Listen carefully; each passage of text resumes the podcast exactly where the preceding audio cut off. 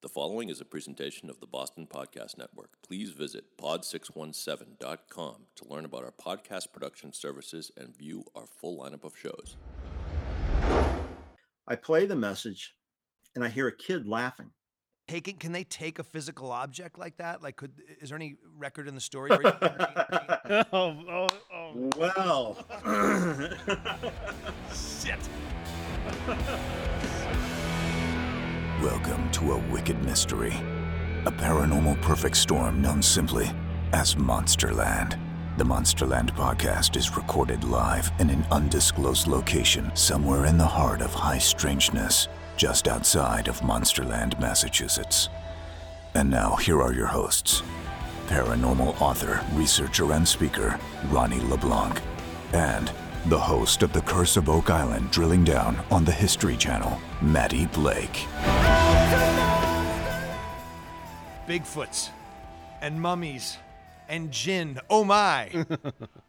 Our guest tonight will be David Weatherly, author of the book Strange Intruders, also Wood Knock, three part series. This guy is unbelievable. It's an unbelievable interview, Ronnie. Uh, I make an admission, uh, uh, a story I went through that I don't talk about You've kept it close to your chest for a while. really at and all that you've known since pretty much the day we met. Yeah.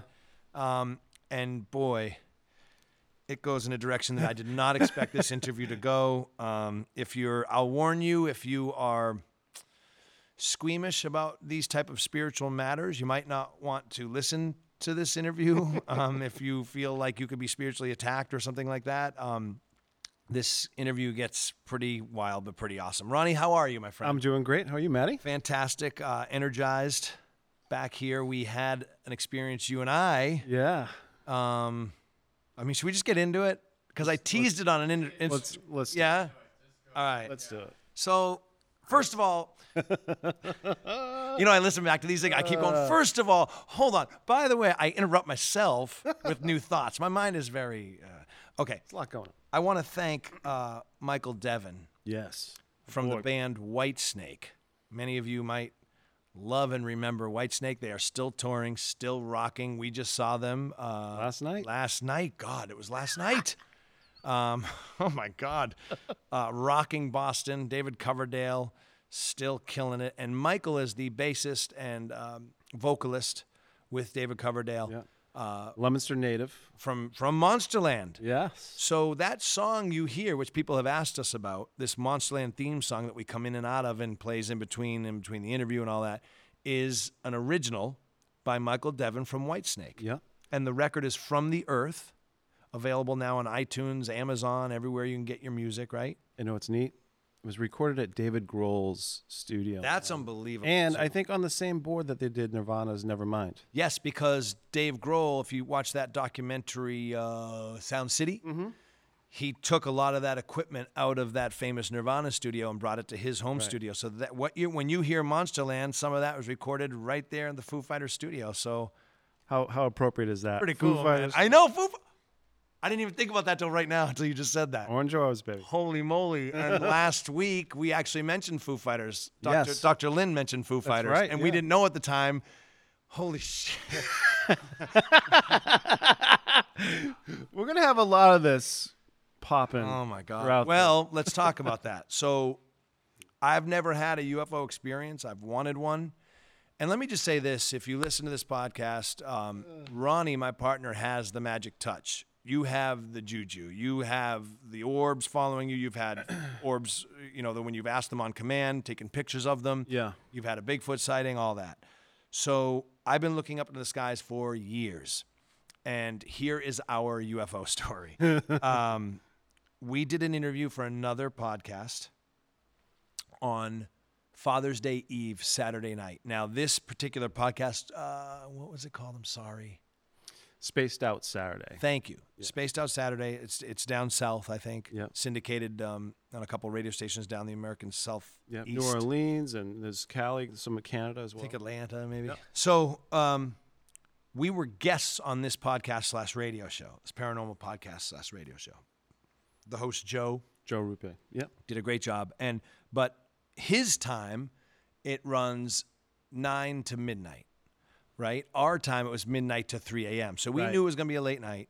So Ronnie came over to my house. We got some dinner, uh, had a couple IPAs, Yeah. and just did the thing. Three hours. It was awesome.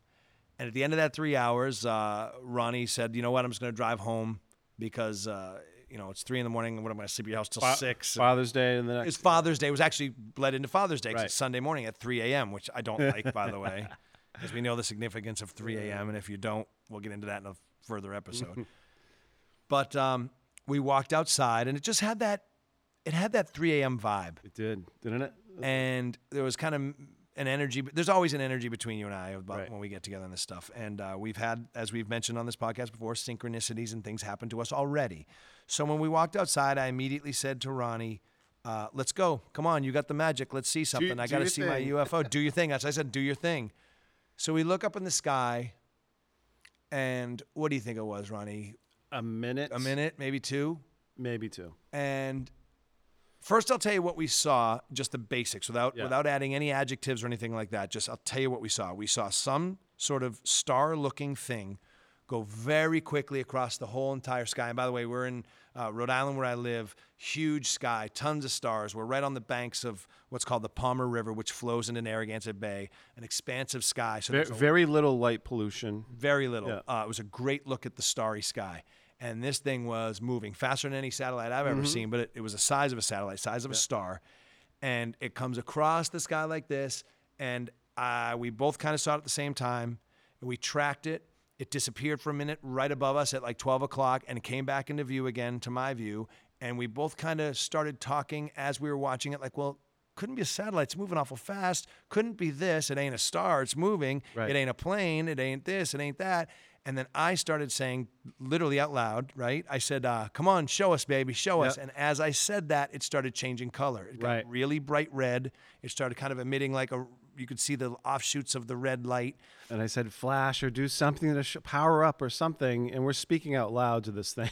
And then you saw a white flash. As as soon as this thing, you were looking at it almost like a Tiger Woods. So I did the Tiger Woods thing like this, going, "Show me, baby, show me, baby," and and it started getting brighter. And I was start- like, "Holy sh!" You start, yeah, you start seeing it almost changing color, like it's turning red. It's Like doing what I'm saying. It's doing what I'm saying. And as it goes, and I'm watching, and all of a sudden there was a flash in the sky after I said, you know, flashed something, and it was like somebody turned a flashlight on and went, choo, choo, and, and it, but it was like pointed right at us. It was, I was, I lost my breath when it happened because it was like in response to what we're trying to get it to do. As it was for me too, and I said, "Show us, show us." So I did not see the flash. Right, because you because were. I was cupping like this, um, or maybe I wasn't meant to see it. I don't know.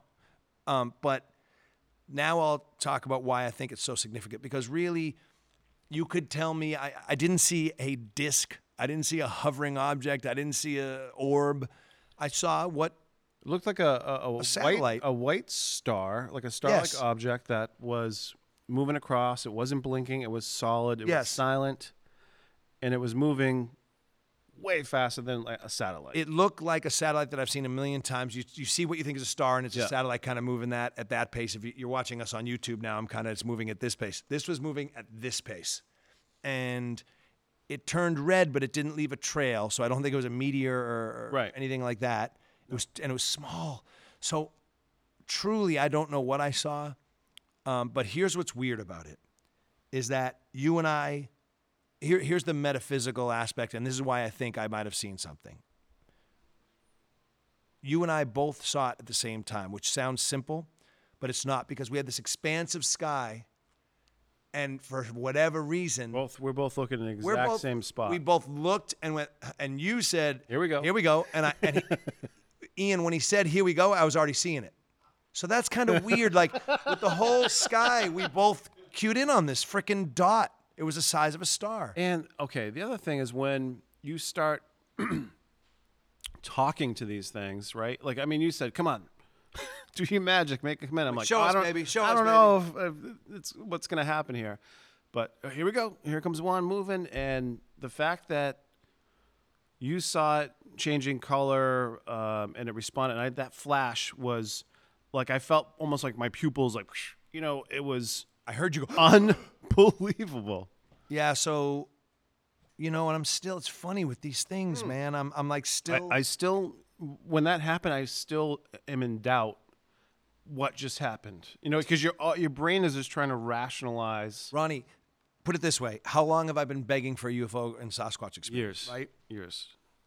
I had one for all intents and purposes, and I didn't even mention it to Colleen and Max, my son and wife, till like Father's Day night at like nine o'clock. Oh, by the way, I think I saw a UFO last night. And Same thing. You with did? me. Like I had forgotten about Well, it. Well, it's it's like for me, it's just like so exhausting to try to exp- like, oh, you just started doing a podcast, Right. And you think you saw some. It's three in the morning. I can just hear people Well, now, already. here's the other thing. If you rewind to what we were talking about on that podcast, which they were talking about us coming onto the scene, and, and Joe had watched this and he wanted to have us on, and we're sharing our stories. We're trying to get this thing moving here, and and uh, I don't I don't know. I, the whole thing was just wow. we actually mentioned star UFOs Exactly. too. we, we mentioned that people will see these UFOs that will act like stars. They'll be sitting in the in a position, and then you're kind of whether you're projecting whatever that you start seeing them move, and they start zigzagging around to get your attention, or they just start taking off. And I felt like this, what we were watching, it flew by another one that was sitting in the sky, and that's what flashed at us Oh. As it went by this point as it passed the flash came like from a star but it, it, it was so bright like it was like a hundred times the See, It was how wild. Not, how did I not see that? Me cupping my eyes is not of enough. I think you were supposed to see. I really do. I think you were supposed to see that because if it was that intense, me cupping my eyes would I still would have seen. You would think, right right dude. This is just. see, now this goes back to what we said before too on this very podcast. Um, be careful what you wish for. You might get it because yeah as I was saying, show us, show us, and I started changing colors. I started freaking. That's what happens, because my it's heart just- dr- stopped in my chest. because you you kind of know deep down that there is a reason it's it's responding to you in a way you know uh, they they can pick up on certain people that have it's like radio waves right You're just turn turning into a different and it's signal it's just like that story I told about my bird. You know, when that when I was a kid, I still remember that fear. And and when I saw that full body apparition, apparition, I'm like, nope, don't want it, don't want it. And yet I yearn for it. Right. I yearn for it. And when it happens, and even in my faith, in my faith life, there was one night, and we get into this in the interview, um, about my return to my faith in my 30s and the faith of my youth. And all these wonderful things were happening. And then something very bad happened, which I'm going to talk to David, our guest, about in just a couple minutes. But one of the good things that happened was I was lying in my bed one night during this kind of slow reconversion, and I started praying. And I and my eyes closed, and I was like, okay, you know, it's all talk. It's all talk. It's all prayer. It's all thought. I go, but they say you can really do stuff to me. Like they say you can change my heart. You know what I'm like this prayer just opening up. And Ronnie, I felt like you feel uh, when you get shot with morphine. That's what it felt like. My whole I felt a warmth going, and I start I had tears streaming down my eyes, and I got I didn't get blissful. I got scared. like what's I went, "Uh," and I was like, no, I don't want you and me. You know what I mean? Like, it's just so, it's so, well i mean even the idea of god can be scary God. So you- right? I mean, right. not just aliens, but the fact that Right. there's a someone, you know, an entity that's kind of controlling that that like concept. the, like is there's tough. a the born agains have this thing where they say like uh, I, I forget the exact phraseology, but it's like you know, do you mean to tell me that the creator of all heaven and earth knows me? That's frightening. right. You know what I mean? Yeah. Would, would be in me and Yeah. affecting me. Like that's frightening. yeah. So the whole thing. Anyway, um, so yeah, I mean, I'm still hesitant to say I saw a UFO, but I, I You had you saw a UFO, brother. by definition, I saw an object I cannot Doesn't mean it identify. Right. Right. Doesn't mean it's from space. And you know, and an object that on command responded to what I said. Now, it might be a coincidence. It might have been a meteor that was going to flame out red or whatever anyway, and it just happened to do it right when I said, show me something, which is. Ronnie's not buying it. welcome to the club. Whew. Well, thank you then. and now I'm hesitant to go into the woods with you again because I'm going to see a big Yeah, and I'm that's- gonna that's- flip out again. That's gonna happen. Um, all right, let's move on from that. Um, there was tons of UFO stuff. We have Space Force. Can you believe that came out? What has Donald Trump learned in the last few months? You think? Oh man, he. I mean, look at we were just talking about couple months there'll be another announcement, something, and then a space force. So yeah, he something's up, right? I mean, he, he, got some intel on on something here, but Well, you get, you know, again, not to go through it again, we've gone through it every podcast, but Tic Tac UFO, government starting to disclose, and all of a sudden our president is saying, you know what? Space is a fighting frontier, like the earth, like the ocean. So it's like fighting frontier. Right. What the, where'd that come from? Right? yeah, Now, Area 51, this uh, this kind of online thing put together, I thought this is interesting. They did UFOs and presidents, the top five encounters. Oh. So they have the Harry S. Truman thing, and if you're not familiar with that, look that up. Uh, Dwight D. I- Eisenhower supposedly made a treaty with aliens. You can look Yo, that yeah. up too. Ra- is Reagan in the top five? Re- let's see, JFK. That that remember that memo where JFK uh, was it was saying basically that the UFOs could trigger a war with Russia. Like it was come it came from the JFK administration saying like, hey. Era, era, get that intern out of the pool.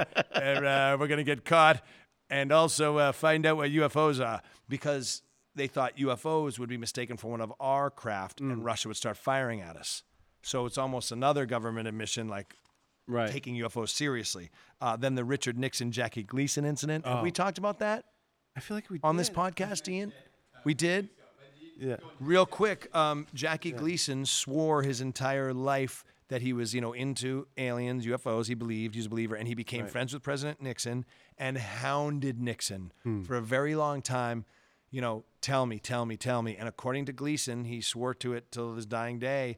Um, Nixon one night took him to I don't I don't know if it was specifically Area 51, but a base. Uh, I, I think it might have been Wright Patterson Air see. Force Base in Ohio. say. Nixon drove Gleason to this says Homestead Okay. Uh, in Florida. Oh, okay. Yeah. Yes, that's right. Okay. That's Florida. Yeah. Uh, here it is, right here. Why, am- why, am I, why am I going off my memory? I can read it. Uh, they entered a heavily guarded building, and Nixon guided them to an inner chamber. There, Gleason was aghast. He was looking at what appeared at first to be mangled children, his words.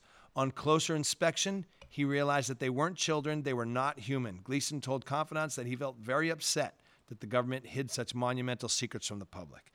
Uh, and then Jimmy Carter, his sighting. Um, no, but Reagan isn't in this particular list.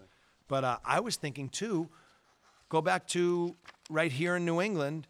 Um, we had a, a, me- a large sighting right on the Charles River way Oh, yeah. back in the day. James Winthrop. James Winthrop. Yeah. They see a UFO right in the Charles River. And then our first president, George Washington, claims in his journals, you can go look this up, that he saw some sort of orb and actually talked to beings that came from the orb. That's George Washington. Freemason too, by the way. Bingo. So something's up. You tell us. we also have some new sound, uh, and this is a local. This has a local. Again, Monsterland is recorded on the outskirts on the outskirts of Monsterland in Massachusetts. Here, um, audio of pilots' encounter with a strange object over New York surfaces. But however, this has a local tie to us, Ronnie, because uh, this is a Piper PA 32R Saratoga. And I know Ian, our director, Small- producer, small plane, right, knows his planes. Yeah.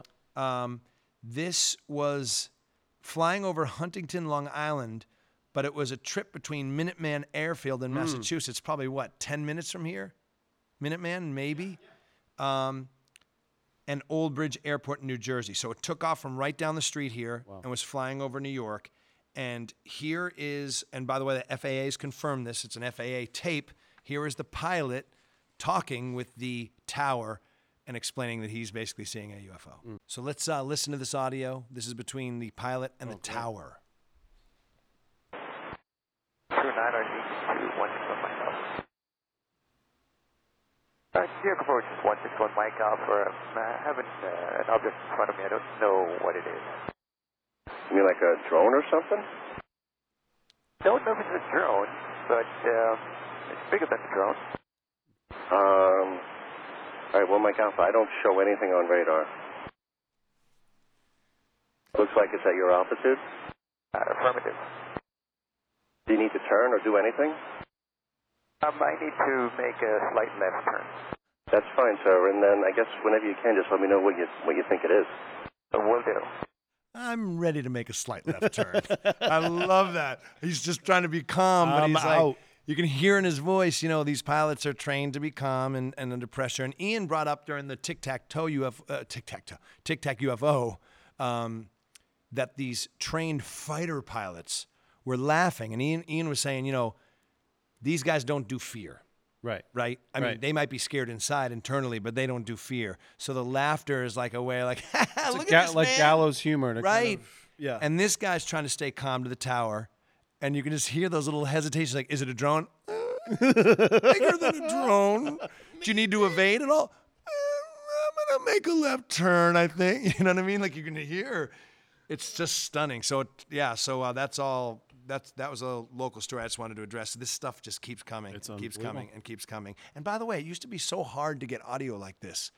yeah, from the we're finding it very freely now, aren't we? Yeah, man, the FAA totally confirmed this. Yep, totally happened. This is our tape. This is our radar. Didn't pick anything up on radar. It was pretty big and flying at his altitude. It's just like, Well, we couldn't have uh, started this podcast at a better time. yeah. You can always tell. You can always tell something's up with the delay.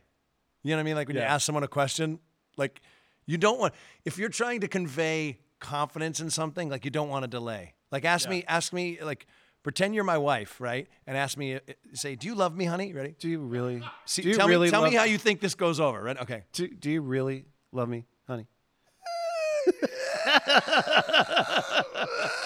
yeah, yeah. Uh huh. You just gotta say Confidence. yes. All right. Without any further ado, let's get to our guest, the great David Weatherly. David Weatherly, thank you for venturing into Monsterland. Oh, thanks for having me on, guys. Well, we're psyched. Uh, I just read Strange Intruders. Uh, Ronnie gave me Wood Knocks, which I'm working my way through. Uh, it's just a phenomenal work. And um, we've got so many questions for you, so let's just dive right into it. sure, let's go. Um, so, the first Well, thing- let, let's start with this. Are you enjoying the books? oh my God, yeah. I mean, Awesome. you know, Okay. I know in the then, then we can go forward. yeah, that's right. This could have gone real bad real fast. think- Come to think of it. Um, yeah, no. I, you mentioned John Keel in the intro of Strange Intruders, and it's like, it, it's it reminded me of a John Keel book, um, and I know he was a huge influence on you, right? Yeah, he was. Uh, you know, of course, I found his material early on. I, I started this stuff in, in the 1970s. And uh, once I got beyond finding just the basic, you know, stuff on uh, newsstands and discovered Fate magazine, and of course, he wrote for that, and then really started getting to some of the material that he wrote. Oh, yeah, my gosh, a huge influence. Uh, John Keel, Jacques Vallée, uh, you know, on the ghost side, people like Hans Holzer and uh, all those early guys all those early influences on me those guys were just you know they put out phenomenal work. And uh, keel i was able to meet uh, on a number of occasions Oh, uh, quite a few times and, and speak with him. And uh, it was interesting he kind of you read strange intruders so you know he sort of pointed me in a direction you know when i was looking at this grinning man uh, situation that i'd had and uh, Keel, you know, I think he's one of those guys that still he- gets a lot of respect now, but he, he certainly he still doesn't get enough. I think, Agreed. And his his viewpoint was always very holistic, which is something I've always had, uh, and people are only just now starting to cycle back around to that. And and when I say holistic, I mean that you know he was a big believer in looking at sort of all the phenomena across the board and questioning is there connected you know are there connected strands here? What's the relationship uh, between these things? And a lot of people mistake that for him saying oh you know he's trying to say you know flying saucers are dropping off bigfoot or something like that but that's that's not what it's about at all. Right. And and David, real quick if you could because I'm realizing as you're talking, we we do have a portion of our audience who have come to us through all kinds of different relationships and they're kind of new to the paranormal thing. Could you just explain who Keel was and the whole, you know, the, high strangeness related to what, how he was writing and and Oh, sure. Yeah, John John Keel. He's most well known for the Mothman prophecies. So Right. if you've ever seen the movie, uh, which is in itself a classic, uh, the Mothman prophecies with Richard Gere about the events that led up to the tragic collapse of the Silver Bridge in Point Pleasant, which uh, oddly enough, I was just there a couple days ago. Oh wow. And so, uh, you know, another, another synchronicity, I Right. guess. But uh, Keel, you know, Keel, he took a very journalistic approach to looking at topics like UFOs, uh, Fortean phenomena, such as uh, the things that Charles Fort wrote about, uh, Right. strange rains of, of frogs or, you know, chunks of ice, um, you know, fish, uh, all these types of things. Uh, monster sightings, whether it was Bigfoot or uh, lake monsters, uh, all this wide range of things. So Keel researched all of this material, started writing about it primarily initially in articles, and wrote for a whole range of popular magazines in the 1970s, magazines like Argosy and Saga. And then he went on to start looking into the events that were happening in Point Pleasant, West Virginia in the late 1960s, where people were reporting this Mothman. And he wrote a book called The Mothman Prophecies, is what they based the movie off of. But I always tell everybody, you know, if you're only going to read a couple of books in this field, you have to read The Mothman Prophecies. It's a must read. It Hundred percent is. was my first. Yeah, it, it's um, you know, the the in some ways the movie doesn't do it justice at all because Right. that's only a a tiny portion of what occurs, and it's of course it's a dramatized version. There's so much more in the book, The Mothman Prophecies, and you know, just phenomenal things. And of course, has Keel delved into all of these things, he had a lot of very bizarre experiences himself, which he uh, consistently wrote about as they were occurring. So, you know, he, he was really kind of tapped into the pulse of the period in terms of, um, again, going back to the 1970s. Now, we were not far away from Project Blue Book having been closed and the Air Force, quote, solving the UFO puzzle. uh, you know, the contactee movement was still in, in full uh, swing. And, and, you know, all these people claiming countless encounters with aliens who were here for various reasons.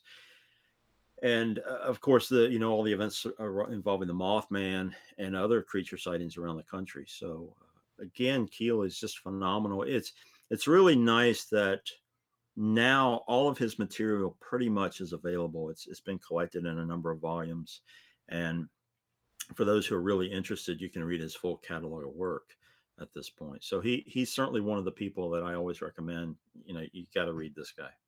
No, he's unbelievable.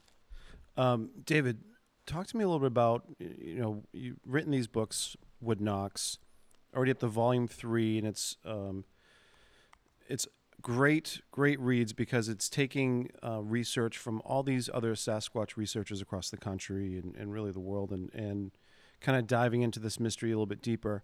What what have you kind of come up to the conclusion to now with all of your research? Are you leaning? Is this an animal? Is this something else? What, where where do you kind of stand at this point in time? Oh, let's open the can of worms That's what we do best. Right to it. right at the start.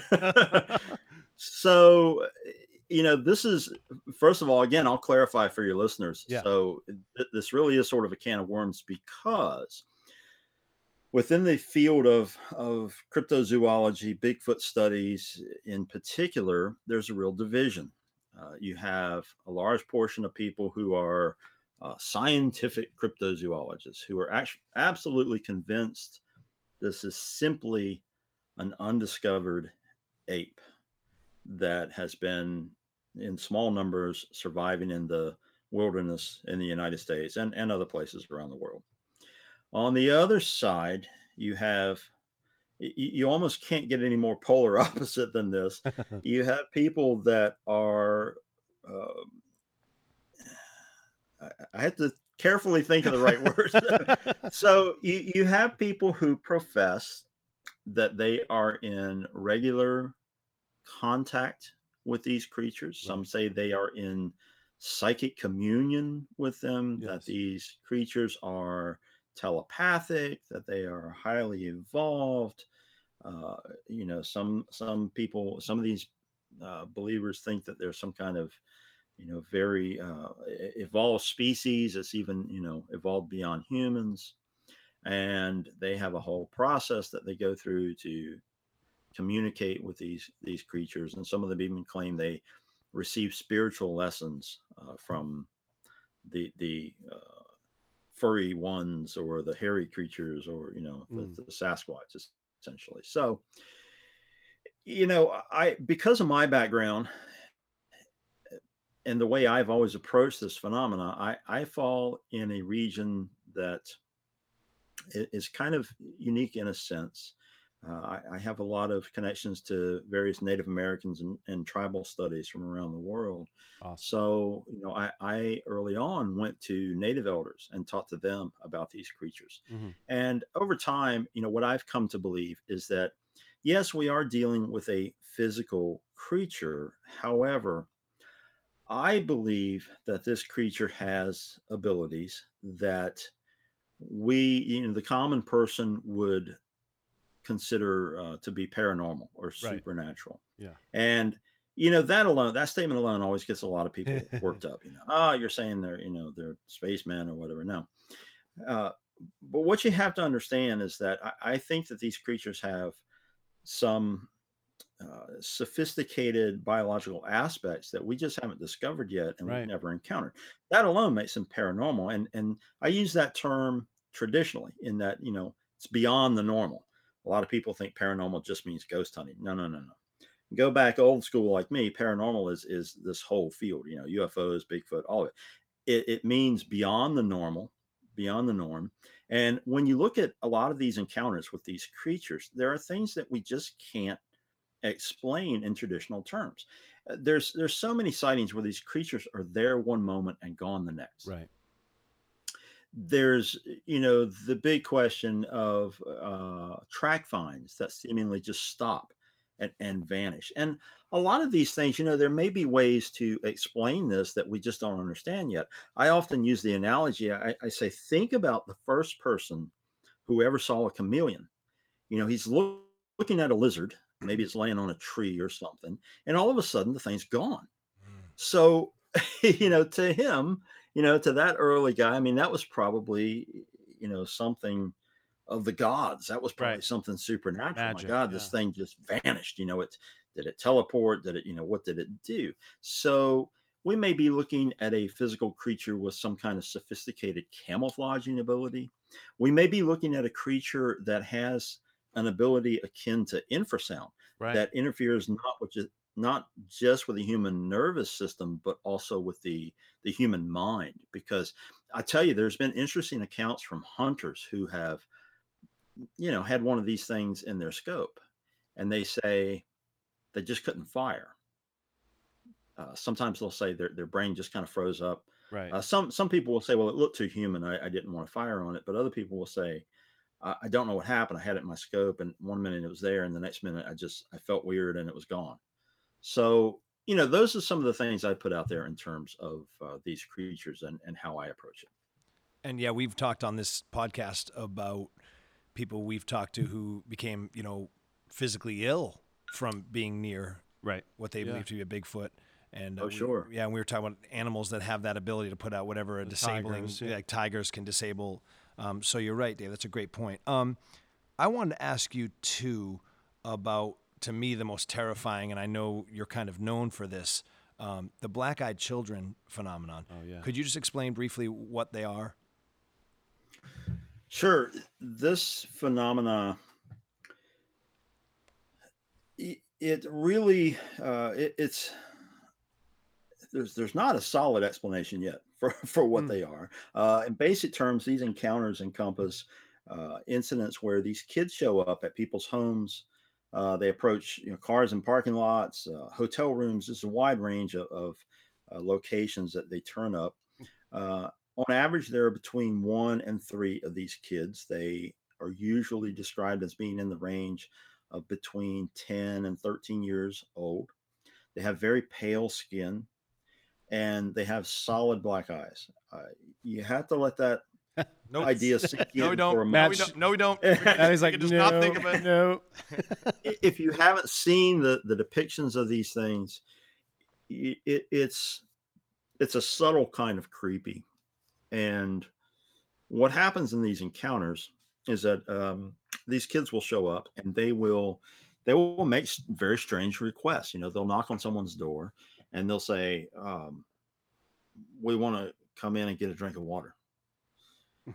And you know this is a child that the the adult has never seen in their lives you know there's there's never uh, there's no connection to the neighborhood or anything else.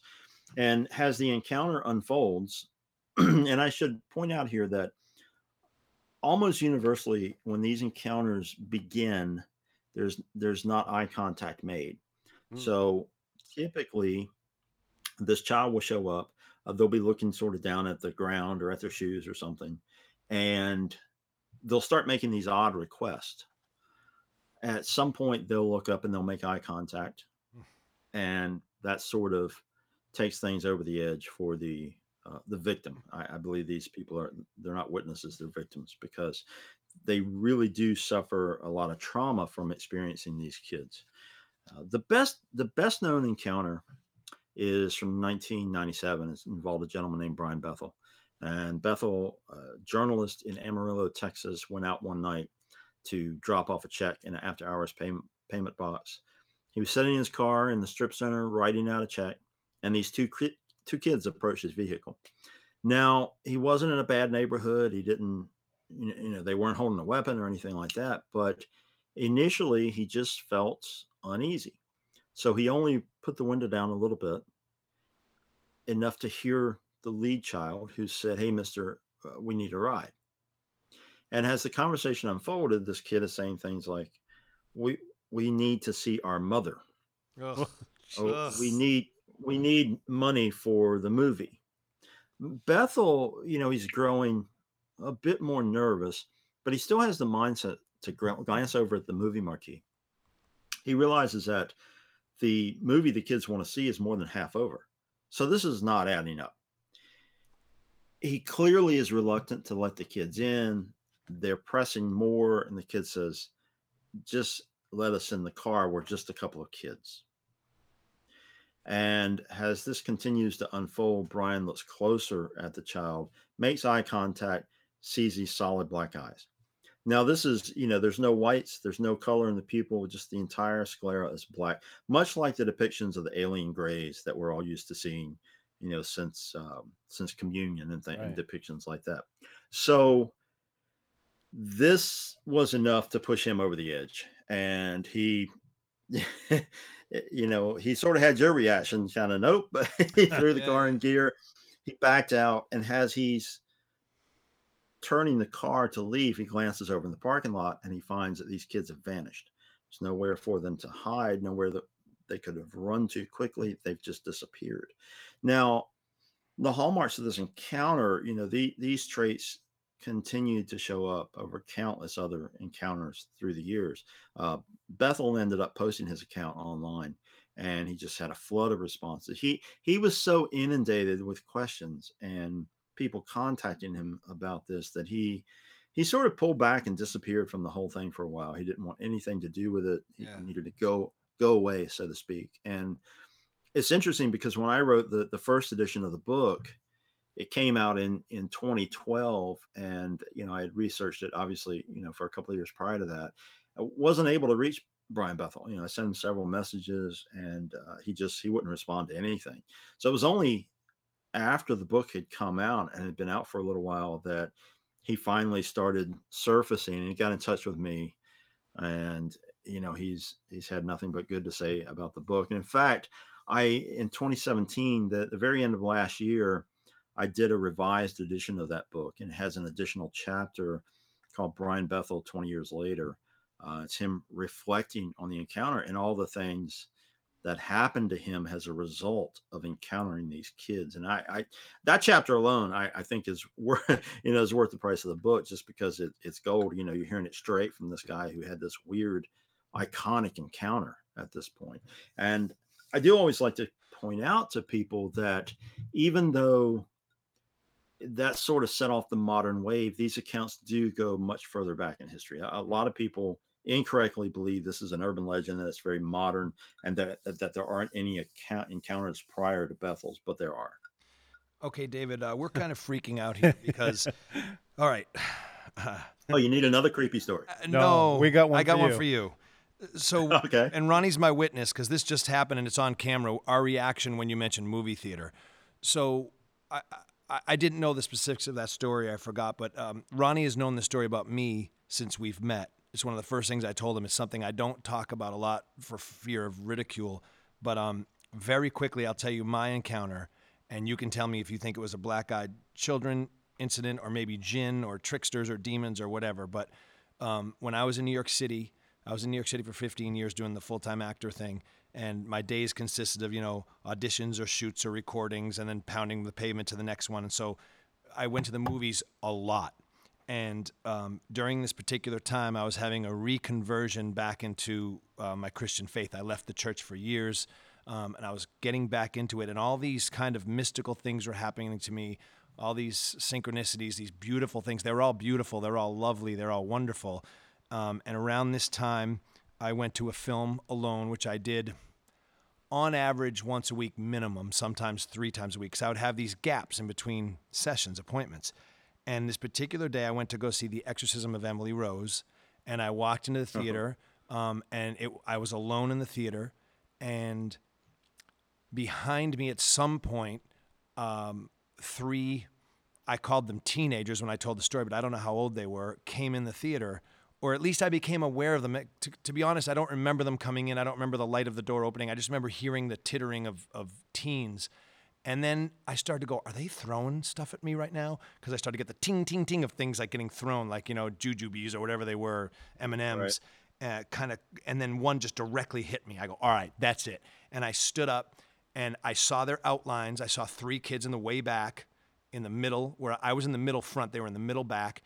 And I start walking back all angry. And they were loud too. I, I don't remember what they were saying, but they were loud, um, tittering, you know, laughing and tittering. And um, I left the theater because I go, I'm not going to confront these kids because they're probably kids and I'm an adult. I'm just going to go get a manager. And of course, cliche, I get the um, employee and we walk back in and, and they're gone. Nobody's there. So I go, all right, they left. They knew I was going to get the manager, whatever.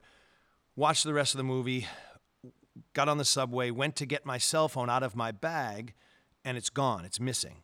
Um, my cell phone was gone, and it was in the bag. I didn't take it out. It was in there. I shut it off when the movie started because I would do that, and it's just gone. And in the next day or two, people in my life started getting these vile voicemail messages. You know, um, think Linda Blair and The Exorcist. Your mother's a C, blah blah blah, and Sure. almost everybody that got them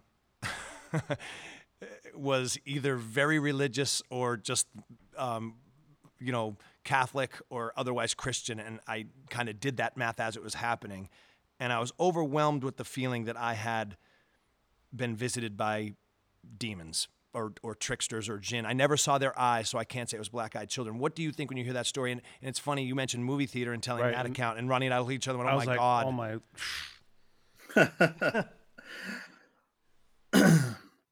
you know, it, it certainly. uh, This is one of the things about this phenomena.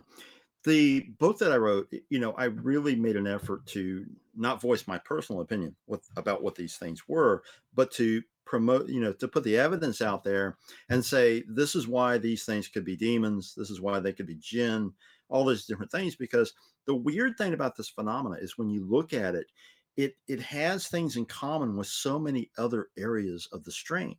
I mean, they share traits in, in common with the Men in Black, uh, Mm. aliens, demonic entities, and so forth.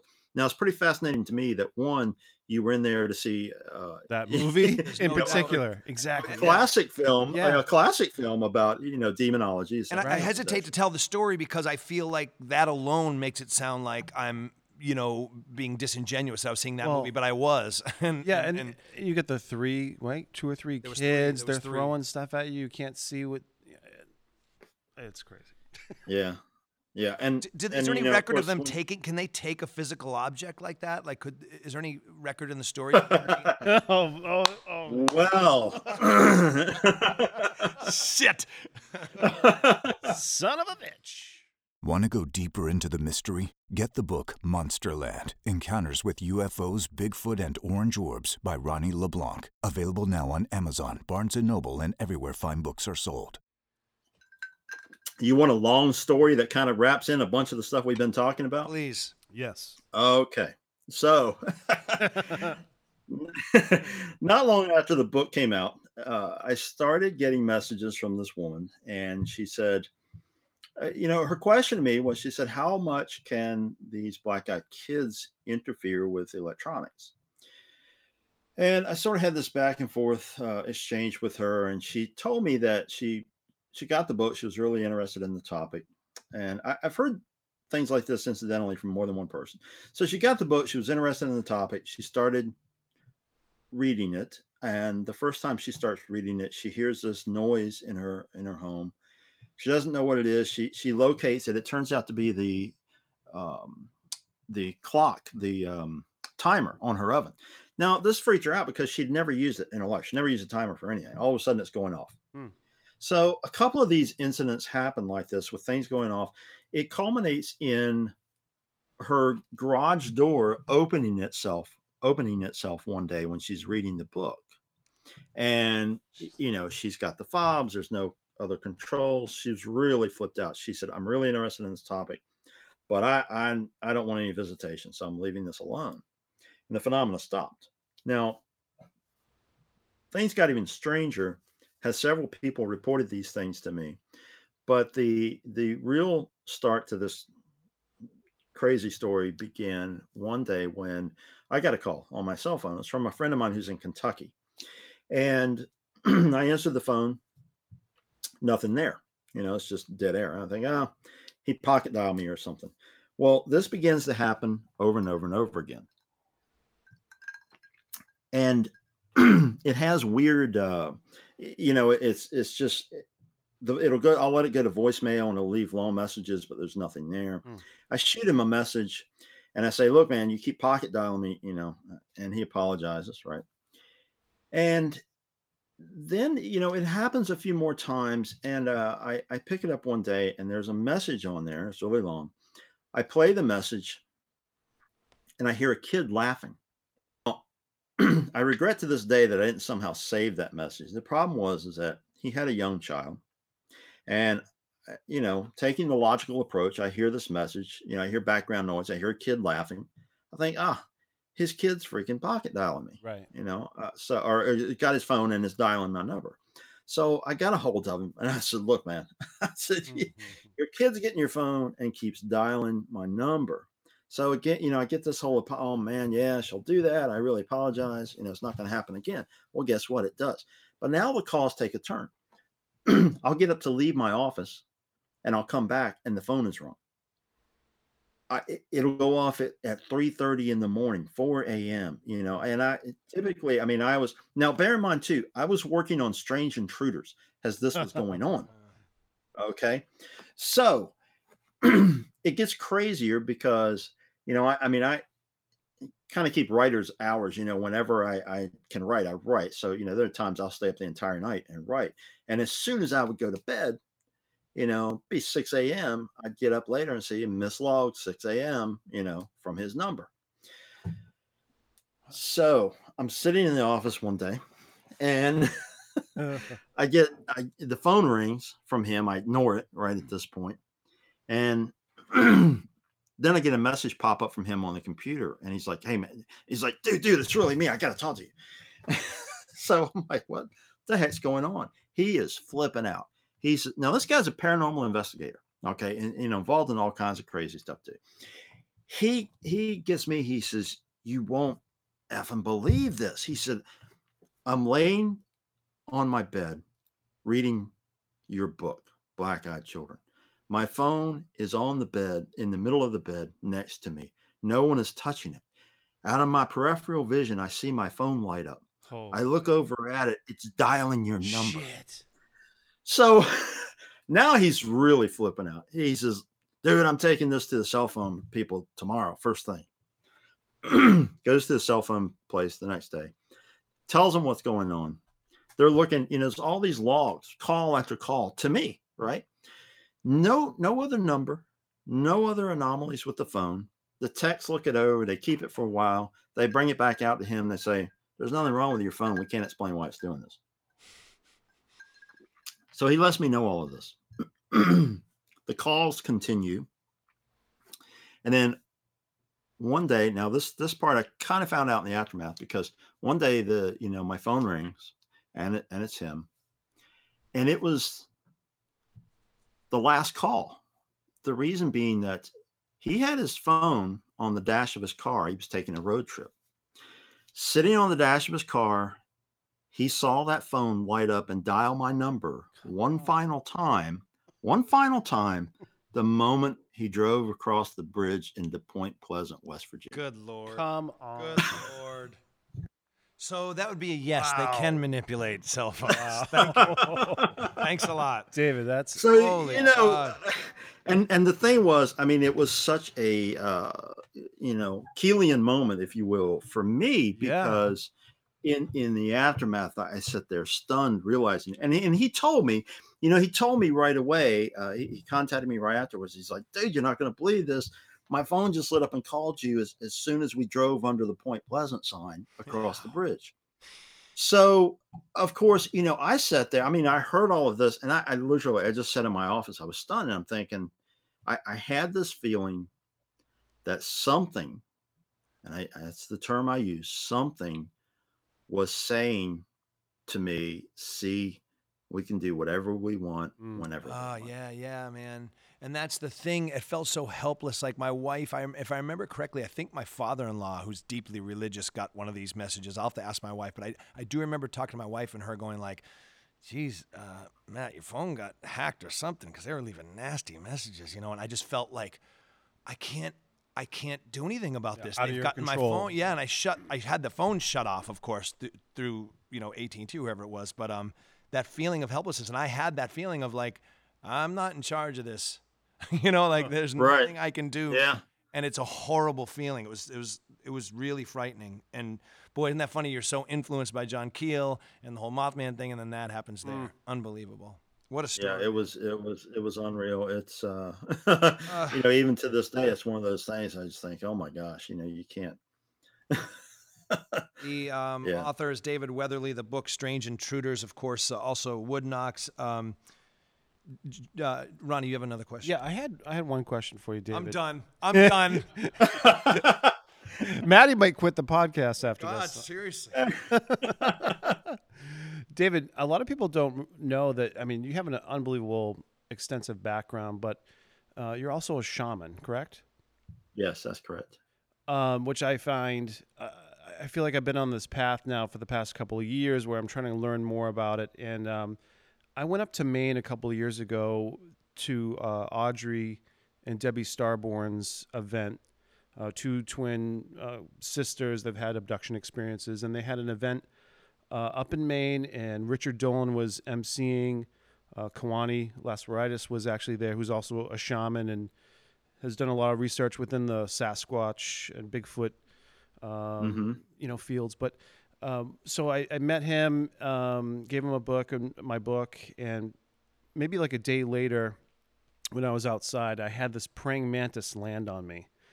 And it looked like I'll send you a picture of it. It Yeah. looks like an alien It with does. Black looks like eyes, gray.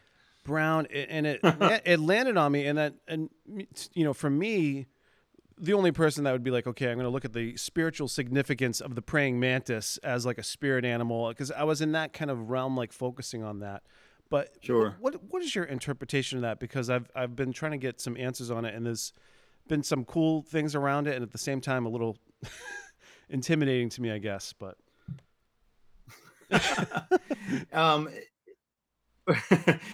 in intimidating uh you talking about the mantis uh, specifically or are you talking about the I just the think the, entire the the coincidence because I did talk to um, Audrey Starborn after that. And she's like, "Oh, that's crazy." She's like, "Last year, they were all over the place, flying all over."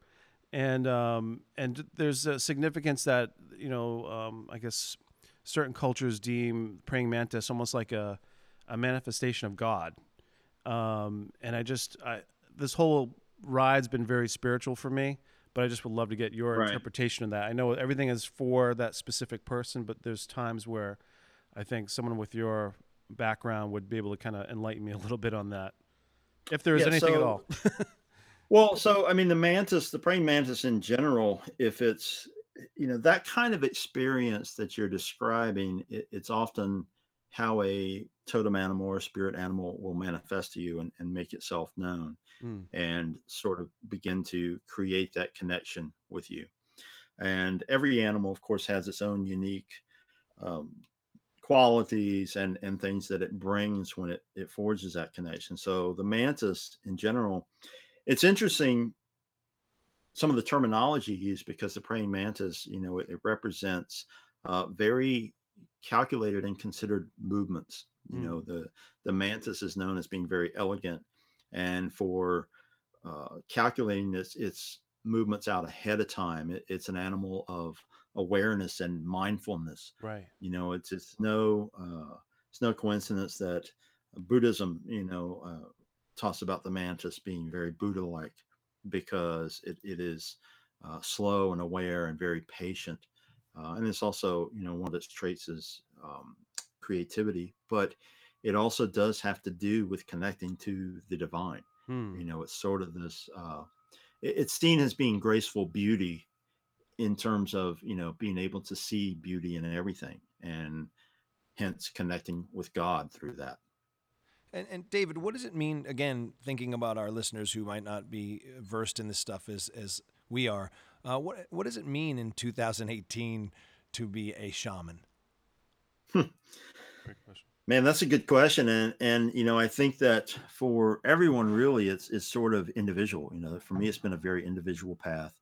Uh, it developed for me at a very young age because you know what happened was uh, I grew up in the rural area of North Carolina, and bear in mind this was the 1970s, so the stuff I was interested in, y- y- you know, no one else around me was, Yeah. and um, you know, I, I found myself very compelled by by two things: the the paranormal in general, just everything weird, and and at the same time, I was very intrigued by magic. Uh, you know, tribal traditions, uh, magical Mm. paths. You know, uh, like shamanism. So I pursued the two things at the same time. You know, to me, they were very interconnected and, and remain very interconnected to this day. And I- think uh, one has benefited the other for me personally because, uh, in terms of the paranormal stuff, you know, the the supernatural world is really the world of the shaman. And you get into these tribal cultures uh, all over the world. Uh, they view all of these things as simply a part of the universe, as simply a part of Right. of our experience here. So there's not there's not that stigma that uh, oh if you believe in ghosts, you know you're nuts, uh, all those types of things. And um, as I said, you know the the two paths unfolded at the same time for me, and, and really have, have always kind of been one. So for me, you know, I, I just continue to do, to do what I really love doing, and the shamanic aspect offers me a lot of things. It, it offers me a certain level of uh, protection and understanding, a, a perspective I think that a lot of people don't have when it comes to various phenomena. And again, sort of that holistic view of, of the universe, not just the things that we can explain, but even more importantly, the things that we can't currently logically explain. And you know it's it's a constantly evolving path you know i, I don't think it's stagnant at all. Uh, it, it's funny because when in terms of the paranormal stuff when i i always joke that when i started doing this stuff if i went to a party and told people what i did i was guaranteed a nice quiet evening alone. Because you know everybody said that guy's asking about ghosts and big feet and you know just stay the heck away from him you know? And and now if i go to a party and people find out what i do you know it's uh there's a queue out the door because everybody has a question. We were just talking about that, how fast it's changed. Yeah. yeah it's it's pretty amazing. And and i think it's cool because you know from a shamanic perspective what i see is a lot more people unknowingly opening up their consciousness and awareness on a different level and i Right. i think that's something that on a planetary scale we definitely yeah. We need very that. desperately need Yes. I don't think so. I think things are going just fine as they are. Thank you, Trump. You're welcome. you got one more, Ronnie? No, we'll yeah, all right. So, uh, you know, David, we, we could ask you questions all night, but you've given us more time than we expected anyway. So, thank you so much. Um, again, the book is Strange Intruders, um, and then the book Wood Knocks. How old is Wood Knocks, uh, uh, David? Is that is that the new one? Uh, the well, let's see. I, gosh, I've got so many books out. So Wood Knocks Volume Three just Yes. came out. Okay, uh, that's what. last, so I have two here. last Okay. month. Okay. Yeah. So there's there's three volumes. The the new volume has the cover is a Sasquatch in the desert because I wrote about encounters in Arizona in that volume. So there's three volumes of Wood Knocks, really a collection of of you know pieces from incredible cryptozoologists all over the world at this point have contributed to it. And um, i'm very happy with some of the contributions to that all, all the contributions to it. So yeah the three volumes of wood knocks uh, strange intruders black eyed children revised edition which came out the end of last year. I've got uh got about five books coming out this year guys Wow, come on. Awesome. so, awesome. um, Keep 'em yeah, coming, a lot, man. A lot more material. There, there's a number of uh, DVD productions I, I worked on that, that have come out this year of investigations of haunted locations. So I, I stay on the move and I, you know, I, I travel and, and just love doing this stuff 24 seven. So And uh, before I ask my final question, Yeah. where can we find you? Where can people find you on social media and all that? yeah, there's, well, I've got Facebook, of course. There's a blog at two crows paranormal blogspot.com. Uh, yes, the crow is my totem animal. that's not a clue. uh, there's um, there's a YouTube channel uh, under Society of the Supernatural with some of the haunted investigations, and of course, all the books are on uh, at Amazon.com, and lots of other cool stuff coming from me this year too. Excellent. We're gonna get you out here still. Yeah, we're we're right down. We're, we're so we are a few miles from Monsterland. We're on the outskirts of Monsterland here, where all this stuff has happened from you know UFOs to Bigfoot and all that. And then we're only probably what twenty minutes from the Bridgewater Triangle, maybe a half hour, Pukwudgies and all geez. that. So Right. we got to get you here, man. You, you'd have a field day. Oh, absolutely, yeah. And I- and I love Ronnie's post. Uh, you know, I read that and I was like, okay, this I gotta Yeah. I gotta get out to this region and see. what's Thanks, on. David. Yeah, New England uh, altogether is crazy. Uh, David, one last one from me, uh, and this is kind of, I guess, just personal because, you know, the three of us are believers, so I'm not going to do the whole like, do you think there's anything to this or what? You know, the connections between all these things. Like, I think Slender Man's a straight up demon that was put in that guy's head that already existed. Um, uh, and I, the black eyed children thing, my story, all that, all these things, as you said, there seems to be a common thread somehow, or at least a lot of the experiences are common. So my question to you is, what can we do to protect ourselves? Oh, geez. Okay, so you know, I, I tell everybody to find the spiritual path that you're personally comfortable with and draw from that. You know, one of the flaws that really comes up in this field, especially in terms of people doing haunted locations, uh, they go in somewhere and they find a problem and they say, "Oh, well, you know, this is this house has uh, demonic entities. You need to get a priest in here. We're going to bless it for you." What if the family's Jewish?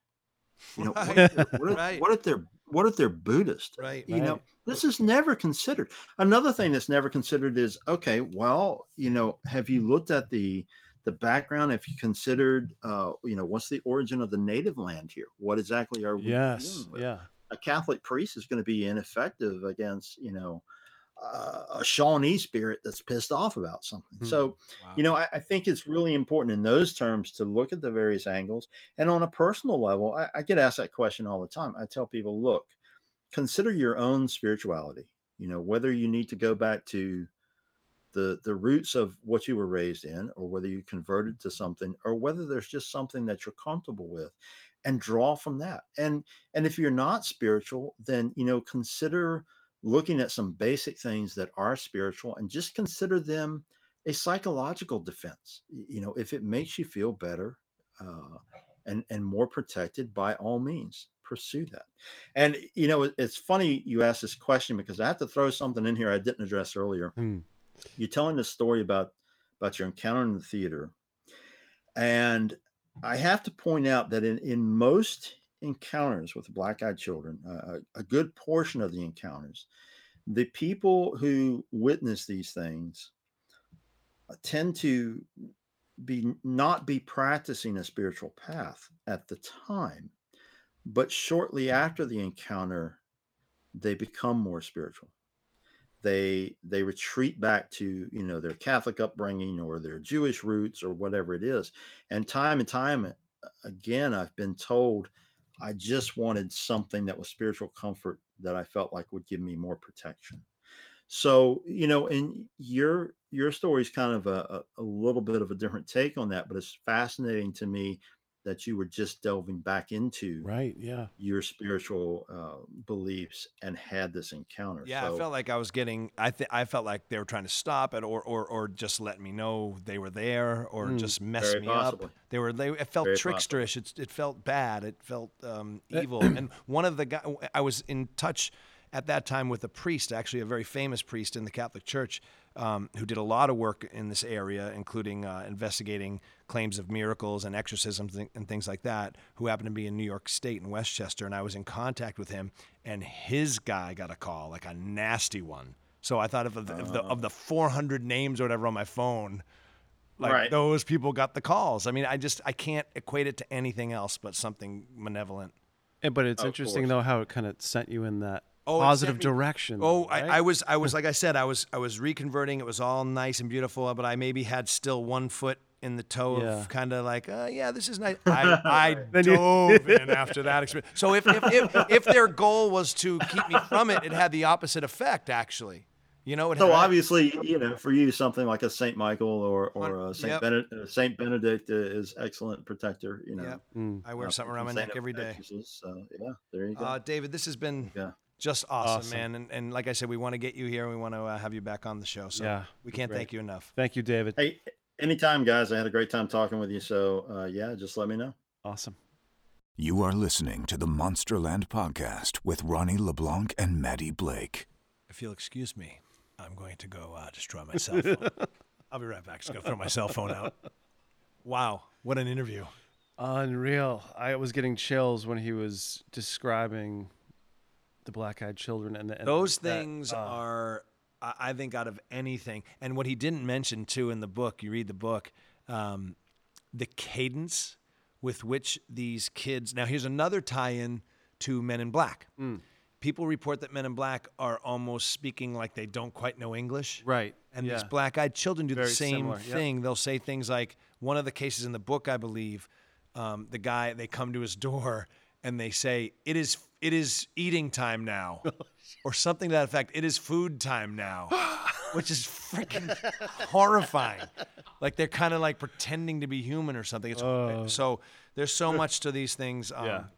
But uh, yeah, great interview, David Weatherly. Check out his books. good. Such a good writer and such a good guy. Yeah. Great energy to his voice. I want to have him back. Absolutely. Um, once again, we are powered by many people who make this possible. Of course, Pod 617. Of course, the unstoppable tour de force that is Ian Barrett, media boss, where we are filming this thing right now, um, and, uh, and the team at Squatchachusetts, the local chapter of the BFRO here. Uh, Ronnie, where can people find Squatchachusetts who happen to be in this area of New England and might have a sighting or want to have a sighting? Right. Yeah. So Squatchachusetts, you can find them on Facebook. They have a closed group that you can ask to join.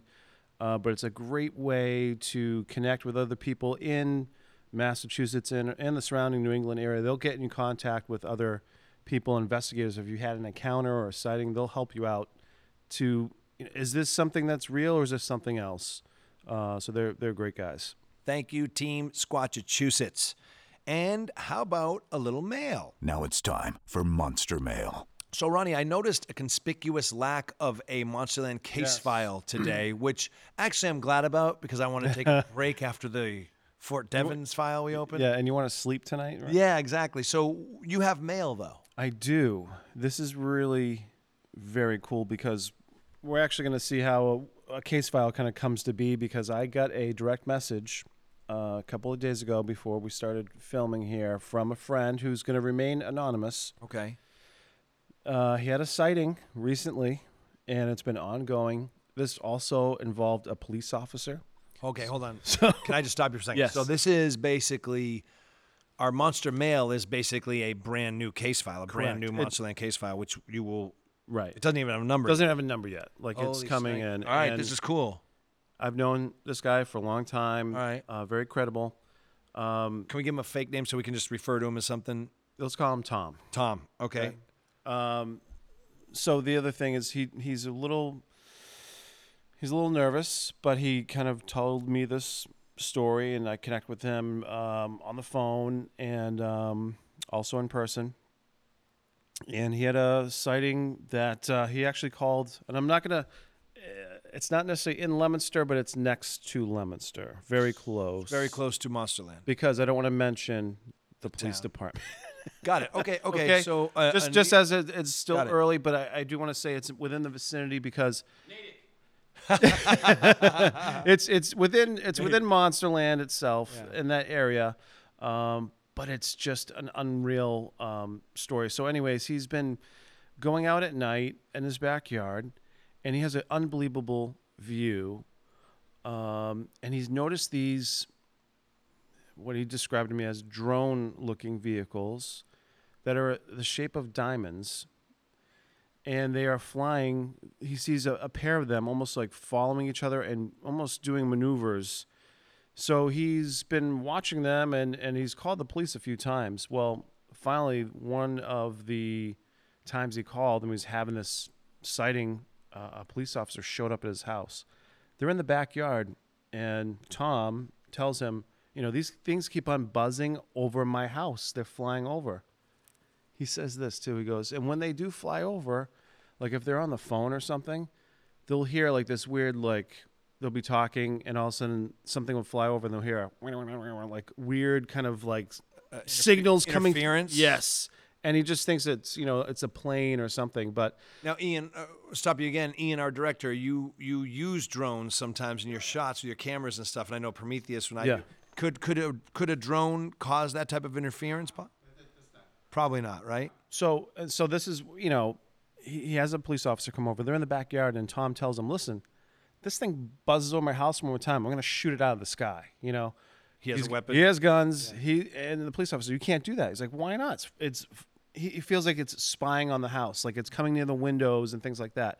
As they're talking about this, a diamond-shaped craft, which is the size of maybe like a door almost, or a little bit smaller than a door, flies over them. The police officer pulls out his flashlight, has it on the craft as they're watching it together, and it flies over his roof. And he's like, See, there it is. And then they both looked at each other as this thing passed over and they realized that it was silent. It didn't make a sound. So when he told me that about a drone, I was like, you know, you're going to hear sound, especially something were. that big. They were. They were actually pretty loud. I know because, uh, uh, again, on Oak Island, I'm not just doing this to plug my own show. When I do drilling down, we use a lot of drone shots. And when it comes down, we have to separate the audio because it goes. Those, those things make Right. a pretty loud noise on those on those really powerful drones. So dead silent. now, here's the other weird connection here too. Is um, I'm friends with his sister as well, Okay. who has also had a sighting. So this is actually spawning into another kind of Monsterland file because she had a, a and there could be even deeper to this too, but she had a, a sighting uh, in Leominster. This goes back to 2008.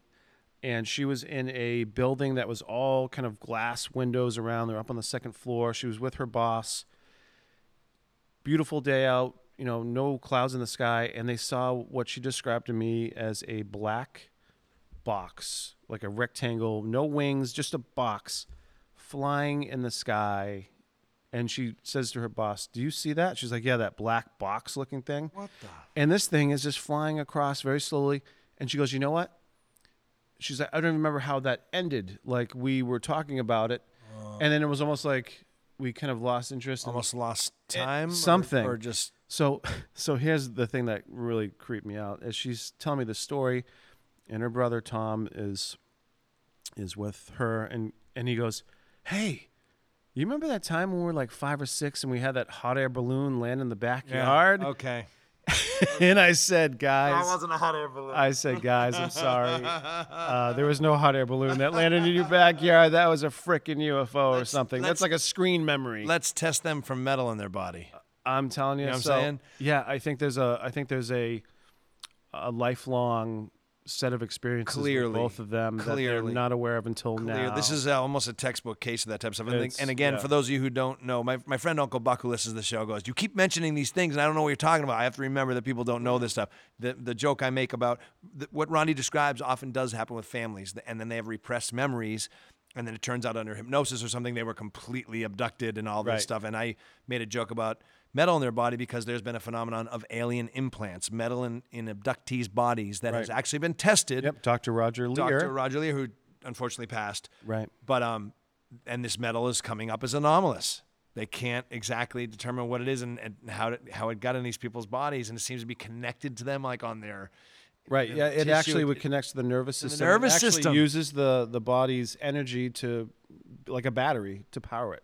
Okay, so let's back up. Can we? All right, I have about 50 questions, but we got to go because we're, we're late. Um, it's a podcast. No, screw it. We make the rules. Um, I keep see. I've got the radio clock. in my See. head. Yeah. Okay. Uh, okay. Um, eventually, did did the police officer make a report on this? He We're has to trying to find out. The, I, because isn't there some sort of freedom of information in a town? You know what? Yes, but I, yes, and I think that in this situation, he would probably. So we're looking into that now. okay. We're trying to get in touch with the police officer Okay. to get him to tell his story as well. we are so gonna get shot. Um, so I'm working on this. Okay. So if I disappear, that's- Yeah, right. why. Okay, but so that's my first question: is eventually, if there's a report, we would be able to get access to. Right, and it might say a Okay. drone or something along those yeah. lines, but we can then say, look, at the police This is officer based was on there this. at the Okay, property at this okay. time. Yep. So we're looking into that, and I understand this is sensitive because people's careers are on the line, and Correct. reputations. Um, that being said, can we go to his house and look at this thing and, and not necessarily do the podcast? He but- has he has invited us. All right, let's do to that. Come to his property. Let's to go look at it. Stay over. Do whatever we want. Let's do that. Why don't we do a Yeah. little investigation? We'll report back here with his permission, of course. Sounds great. And then eventually, maybe we'll get to the point where, after we browbeat him, he'll come on the podcast and He- just totally admit who he is. no, he he says when he hears that me talk about black-eyed children at X's, he's Emily gonna Rose, run. He's gonna run away. If, I'll be like, well, if this jerk admits that, I can admit I saw something fly over my house. But what's amazing is that this is ongoing. I love that. I love that you did that because I like looking in the past at Monsterland, which we will continue to do from time to time, and a- a- as those cases relate to international cases Right. that we look at. But I love that this is going on now to, to show you that Monsterland is still very much active. Yeah, and you know what? The hope is that there's others that are listening to this that are in this area of Central Mass, uh, even just within Massachusetts. Have you had a, a sighting of this type of diamond-shaped craft? We would love to hear from you because I know there's others that have seen this. Or, or anywhere, and, and yes, local, so we can get to it. But anywhere around the world, if you're listening to this, we want to hear your stories, and you can do that at Yeah, at Monsterland Podcast on Facebook, and if you're looking on Twitter, uh, Instagram, it's at Monsterland Pod. and our email monsterlandreport at gmail.com. monsterlandreport at gmail.com. We want your emails. And in fact, we got a good one. Speaking of non local, this is from Linda S. Um, and she's from Nova Scotia. She listened to our interview with uh, Joe Lassard, The Curse of Oak Island. Excellent. She lives right near Shag Harbor, Oh, the famous the Shag yeah. Harbor incident. And she says she has a cousin that was involved, she believes, with aliens and, and possible abduction Wow. and that there's a man named Al who is an elderly man, but he is uh, let's see, uh, he is an elderly, um, and he is looking into why they why they are here and what do they want to tell us. Uh, we met recently, uh, or excuse me, we saw recently he placed an ad in a local paper in Nova Scotia looking for experiences, and he's looking to bring people together who either had to do with that incident or have had their own experiences in that area and come together and share and all that. So Oh, we'll keep our eye on that. Yeah. Talk a little bit about the Shag Harbor incident. Well, the what I do know about it, um, I believe it was like 1954, but there was a UFO very similar to what we talked about with the Tic Tac UFO, where they had a they had a 60s. okay Yep. they had a, uh, a, a UFO which they think was under the water. This was the Navy, uh, I believe, it was the Canadian Navy and the American Navy as well that Yes. witnessed this craft under the water that seemed to be damaged, and there was another UFO craft that was down there in the water actually helping fixing it. And they were watching this, I think, over a course of what, three days or something along those lines. Yeah, it's an incredible sight. If uh, we don't have time to get into it now, but look up uh, Shag Harbor UFO incident if you don't know about it. Also, pre-incident, I forgot about this pre-incident aerial phenomenon that a flight. Let me see if we can find the flight. Uh, Air Canada flight 305. Listen to this. Air Canada Captain Pierre Charbonneau, flight 305, pointed out to co-pilot Bob. Talk about the short end of the stick, right? Yeah. Main pilot, Captain Pierre Charbonneau. Co-pilot, Bob Ralph. Poor Bob Ralph.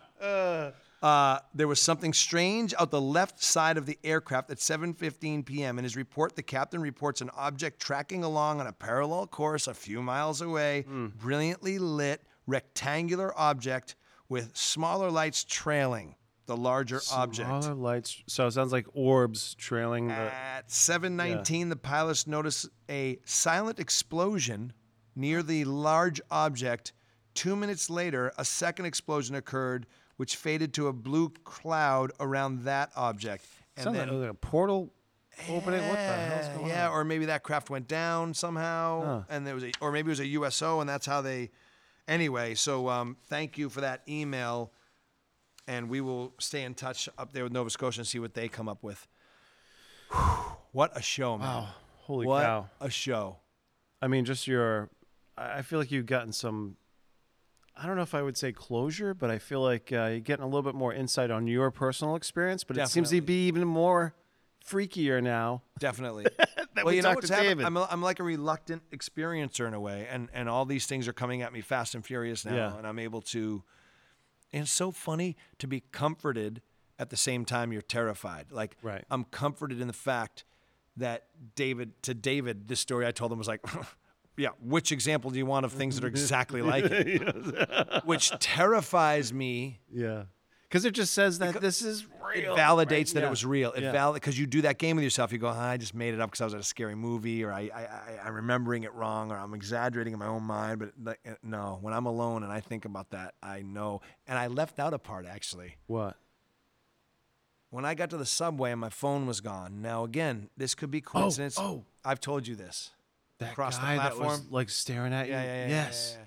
And you felt this yeah, yeah, yeah, evil yeah, yeah, yeah, yeah, sensation. Yeah, So he was looking. I didn't feel it. He was looking at me like, like you know, like this. So and and you do see homeless people all the time. So anyway, but basically, Yeah. I'll, I'll, people listening don't know what I'm talking about. But I did leave something out of that story that when I was feeling this horrible feeling of like, where's my phone and who were the, and then I started and I was spooked up by the movie, of course. yeah. And I'm in the subway. I'm all alone, which is rare in the middle of the day, but I'm all alone. And going the other way, I was going back into Midtown, going the other way. Uh, I think I was getting on the six. Um, yeah, I was going on the six to Grand Central. On the other side of the platform, there was this like homeless guy, dirty, and he's just I didn't notice it at first, and he's staring at me like a like a movie scene. Like trains are going by the middle tracks, Oh. And he's just staring at me like this. Gaze not broken. Nasty look on his face, and just like, why is this guy? And I'm looking at my phone, and I just had the feeling of dread, you know. And I'm just like, get me out of here. What is going on? What is going on? And I got on that train, and I took off, and it was, and that was it. But I, What a crazy experience. I had to mention that because that was part of the experience for me. When I think back on it, I always think Hmm. of his face. And we didn't talk to David about the smiling man, the grinning man, right. Which we will. Well, we, we'll have him back. Which He is- was- he was great. which is close to what I saw. Um, he wasn't grinning, but it was that maniacal. Yeah. All right, let's end it. Man. Until next time, thank you all. Thank you, Ronnie LeBlanc. Thank you, Matty Blake. Thank you, Pod617. Thank you, Media Boss. Thank you, Ian. Ian, love you. Thank you, Squatchachusetts. We will see you next time. And remember, Monsterland's not just a place, it's a space up in here and in here. Thank you for joining us on the Monsterland podcast. If you or someone you know has an experience to share, or if you have questions, you can reach us at monsterlandreport at gmail.com. Find us on social media at Monsterland Pod. Until we meet again in Monsterland.